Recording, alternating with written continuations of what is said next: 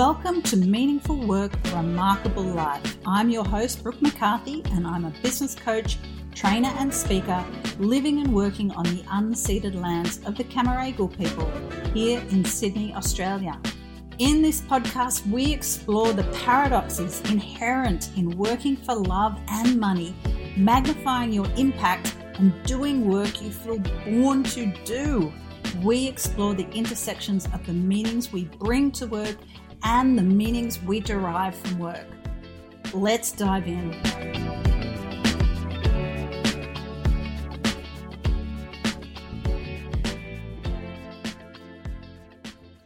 Hello and welcome to episode one. This is Brooke McCarthy. I want to dive right in to the name of this podcast, which I am concerned sounds a little bit wanky it has to be said. I just want to put that out there. Meaningful work, remarkable life. I think it's alluding to some snobbery. It kind of makes me think, well, what about if you don't have meaningful work or you don't have a remarkable life? You know, is it about the the haves and the have nots? Have I started the division before I've even really begun? Who can say? Who can say? So I want to kind of dive right in to meaning making. And as it relates to work, I think we all bring meanings to work. We all bring meanings to uh, our businesses if we have a business, if we have a side gig that we're building or or happy, you know, keeping as is. We all bring meanings to our job titles, our professions, and we also derive meanings from these things as well. So we've got multiple things happening at the same time. There's a lot of meaning making that happens when it comes to work. And of course, why wouldn't there be? Because this makes up a huge proponent of our life, right? These are like the majority of ages 20 to ages 65, perhaps. So, what, 45 years, giant chunk of our middle years. Of course, we're going to find these hours, these days, these weeks, months, and years laden with meaning. I think also right now in 2023, I'm recording this in January 2023, we've got the great resignation or the quiet resignation. We've got uh, millennials who are on the up and up, of course and they're going to be making up 75% of the workforce by 2025. And they are very big on the meaning making, they're very big on the socially conscious employers and making this a priority, making it a priority not just to choose an employer that has an excellent reputation, but also choosing an employer, you know, that is not hypocritical, that is following through and doing what they say they're going to do, not just greenwashing. So I, I wonder whether that leads me to the next question. Are we asking too much of our jobs, of our businesses? When I posted this question in my Facebook group, you know, what is it that you're looking for out of your business? I got a huge range of diverse responses that kind of made me feel less alone, I guess, because sometimes I think, you know, sometimes I get a bit exasperated with myself and I think, God damn it, Brooke, can't you just focus on earning money? Can't you just focus on doing a good job and earning great money? Do you have to, you know, be so deep and meaningful about everything? Do you have to go looking for, you know, so much from your business? Can't it just satisfy one or two things rather than, you know, five, six, or seven things. But I know I'm not alone in this. I know I'm not alone in this search for meaning and in this expectation that, particularly for business owners, that your business will give you a great sense of satisfaction, will uh, satisfy you on multiple levels, not just money, money and livelihood being one of them, um, freedom and flexibility being a big one. And definitely, we're going to be talking more about that freedom and flexibility, which sometimes for some business owners means travel as well. It means becoming a digital nomad or becoming a part time digital nomad. I'm sure there's an alternative title for this. I think my partner sent me a article. He said, I think this is what we are. I can't remember. It was some weird new made up word, you know, about people that aren't digital nomads, but they do like to travel and run their businesses overseas and have that flexibility and freedom to do so. There's also uh, our identity. You know, for a lot of business owners, a massive amount of running their own show has to do with their identity. And that can be both positive and negative. That can be very complicated. And, you know, particularly when they, when people start sentences with, I'm not the kind of person who, you know, I'm not the kind of person that, that is great at sales or I'm really not good at this. I'm really not great at that. I'm, you know, I'm, I'm not doing it for the money, blah, blah, blah, blah, blah, blah, blah. We also start businesses, you know, and and in our work, we we're looking for a sense of belonging, and this again can can be complicated for the soloist in particular, who is primarily working for themselves by themselves, oftentimes at home, oftentimes a little isolated, a little socially isolated, perhaps lonely. Not at all uncommon to be lonely when you're self employed. And, you know, for this individual, for these types of people, um, it can be a sense of belonging that's most attractive about being a business owner. Um, and certainly in the workforce, in the workplace, um, that's part and parcel of it. I've often thought about people with jobs, you know, what what limited what limited experience I have had in the corporate world. I've often looked at people who are working their way up the corporate ladder and you know I'll I'll be in a meeting this is many many years ago many many years ago now be in a meeting with people and you know the boss guy the boss man will be saying something along the lines you know some ridiculous thing and the the people that are most ambitious and that are you know are, have been pointed out as they they're on the they're on the up and up their careers on the up and up they're really enthusiastic. So i've often had the opinion that people that succeed in the corporate world are people who are great at faking enthusiasm and who are great at you know believing the propaganda and and perhaps if they don't believe it they do a great job of pretending to believe the propaganda and the sense of belonging and the community, the corporate culture that goes along with that. Now, yes, I am a cynic. I, I definitely am a cynic. But this sense of belonging is a is a huge part. It's a huge part because we're social creatures, we're social animals, humans, and we like to feel like we're part of something. And this includes the rebels and the introverts and everybody else. Yeah. If you're not kind of party to that, then you're likely a sociopath or a psychopath. Not necessarily. But anyway, I digress. The other thing that people seem to, you know, and when I say people, that includes myself, the heart, the mind, the body, the emotions, the soul work. You know, for a lot of my clients that work in health and healing, that's a huge part of it. It's a huge part of the work they do, the businesses that they build, the you know the feeling the calling that they feel from this. And certainly when i am editing my perfect week when i am uh, refining my schedule refining my monday to friday my you know january to march i'm often considering things such as will i have time for exercise? Should i be meditating more? Should i be meditating at all uh, you know, how can I bring some of that into my business? How can I integrate it a bit more? Do my clients want to know about this stuff? My the heart, mind, emotions, soul stuff. You know, it's it's a it's a big consideration for a lot of people, uh, and certainly a massive consideration for people that I tend to attract. The other huge piece of the puzzle, the meanings we bring and the meanings we derive from work, is this desire to improve the world, this desire to contribute to uh, the future, to a productive future, to a healthy future, to a flourishing future.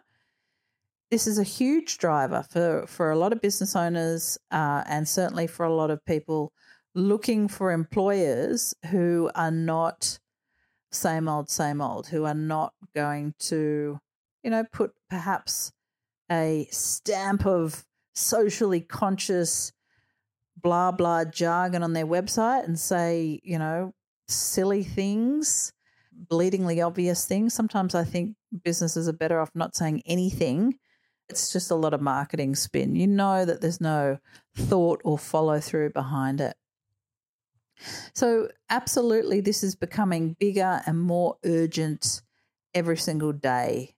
And hopefully, you know, I'm I'm optimistic. I'm a delusional optimist that this is going to become more compelling, more urgent, more relevant to more people. Uh, that you know, this big chunk of production, I guess, for want of a better word, production in those middle years of our lives, that we should be actively contributing towards a more positive future. You know, if not for ourselves, then for our children, our grandchildren, uh, you know, our great great grandchildren. Which leads me to the next point, which is the sense of legacy that so many people feel. And whether it's people that have jobs that are building wealth for their family and broader society, whether or not it is business owners who, again, you know, might be the first time ever that the individual has had wealth and not just had wealth, but had the ability to earn a hell of a lot more, had the financial mobility is that the term perhaps? The financial mobility to significantly earn you know a lot more than their parents.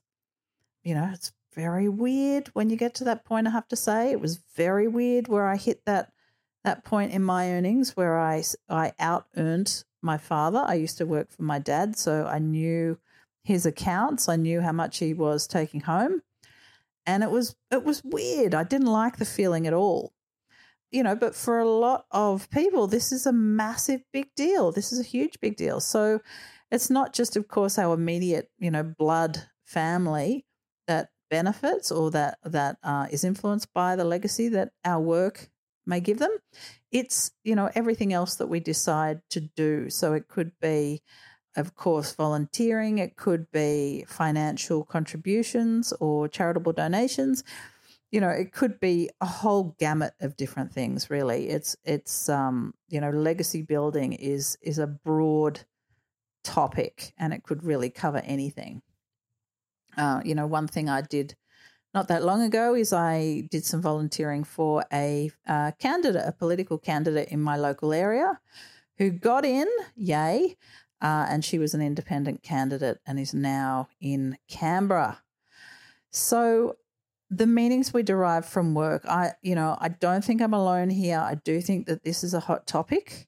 I do think that we all derive meaning. We all bring meanings to and we all derive meanings from our work. You know, and of course, I can't speak for everybody. We should never say never, never say always, always say always. There are, of course, some people who are just working to work. They're just working to earn money to spend on the weekend or, you know, similar. They don't necessarily go looking for that deeper meaning. But I do think there is a sizable and growing group of us who absolutely are looking for meaningful work and are actively seeking ways, you know, to have greater satisfaction, not just from, you know, a livelihood financial perspective, but for all of those other areas that I just listed. So when I think about meaningful work, and when I think about work in general, I think about Halil Gibran. I hope I pronounced that correctly. Halil Gibran, who is the author of The Prophet, a book that was massively influential on me as a teenager and, you know, beyond. And in his passage on work, he says, You work that you may keep pace with the earth and the soul of the earth. For to be idle is to become a stranger unto the seasons and to step out of life's procession that marches in majesty and proud submission towards the infinite. So I think about this passage a lot. I think I think about this passage an increasing amount, uh, especially when I think about not working, because I think you know, if I can be so bold, I think what Gibran was trying to say was that it is a very human desire of ours. It is a very human compulsion of ours to be creating and making something. It is, you know, it's the soul of the earth and keeping pace with the earth. Uh, and also that idea of being idle is to kind of to step outside of life. And certainly in periods of my life, which, you know, thankfully there hasn't been a huge amount, but in periods of my life when I have not been working, I've felt a great sense of, I want to say uselessness, but that sounds a little bit dramatic. a great sense of just being an outsider. And certainly I, I felt that a lot when I was traveling. So when I was 20, I went to Nepal and India and Sri Lanka. And I remember then, and you know, I, at the age of 20, I hadn't had a huge career. I'd worked in lots of, you know, restaurants and cafes and bars and things like that. I'd done a little bit of office work, not a lot. Um, and I'd had concurrent jobs. I'd had, you know, two or three jobs at the same time as I was um, at uni. So, you know, I certainly I certainly had some experience of work, but this feeling when I was traveling was like every single day is you wake up and then you please yourself. and maybe this indicates what a serious 20 year old I was, you know, why that was a problem. or why I even noticed. But, you know, it was, I remember thinking, this is such a pointless existence. It's lovely and it's, you know, enjoyable at times for sure, but it's also kind of pointless. Nobody's expecting me anywhere. Nobody, um, you know, will notice if I don't turn up to something. There aren't any, you know, roles or responsibilities that I'm playing here. And I found that quite disconcerting. I, you know, I didn't really love it. I remember writing to, you know, friends about it. Um, I remember it being commented on, you know, by my parents. They must have thought I was a bit of a weirdo as well, I guess. I don't know. But, you know, and oftentimes I still have that feeling when I'm traveling. You know, I still don't love sightseeing. I feel like a bit of a ninny when I'm sightseeing because it's like, what's the point of this? You know, we go and we look at stuff and then we go back to our accommodation. It just, I don't know, didn't doesn't really sit with me. And then I think about, I think about, you know, a boyfriend I had years and years ago. This was before I went traveling, and I rem- I remember he he wrote a song about me. I've had a couple of people write songs about me, and they're not always that, that complimentary. But I do remember this particular these particular lyrics. Uh, he he was singing something about you tell me about your work ethic. Uh, and if you can imagine that sung, you tell me about your work ethic. I think I must have been an extremely, I was definitely an extremely serious teenager, you know, with high expectations of myself and of life. And, you know, already by the ripe old age of 18, 19, 20, already I'd internalized this idea that, um, you know, it was good to have a work ethic. It was good to be busy. It was good to, you know, wake up and be vigorously, uh, you know, focused on the task at hand, to be, you know, to be lively and vigorous and taking responsibility, blah, blah, blah, blah. And again, you know, I'm sure I'm not alone in that. I, you know, I think this is a kind of a, a hangover from the Industrial Revolution. And again, you know, kind of at odds with where we're at in 2023 with this inflection point in history where we are looking for these deeper meanings from work. We're not just, it's not just about putting our nose to the grindstone and working, you know, vigorously until the bell rings at 5 p.m. You know, that this is well and truly antiquated. And yet, so many of us still suffer under this. So, this is the very first episode, the meanings that we bring to work, the meaning makings that we bring to and derive from work, and us as humans being meaning makers you know, telling stories, not just to other people, of course, but most importantly to ourselves around what it is that we're doing. I hope you found this interesting. I would love to hear from you. Please don't let this be like me shouting into the abyss. Please send me a message. Find me on Instagram, Brooke McCarthy, no E on Brooke. Let me know what your thoughts are. Let me know if you have any questions or comments, or if you vehemently disagree with me. Great. Let's thrash it out.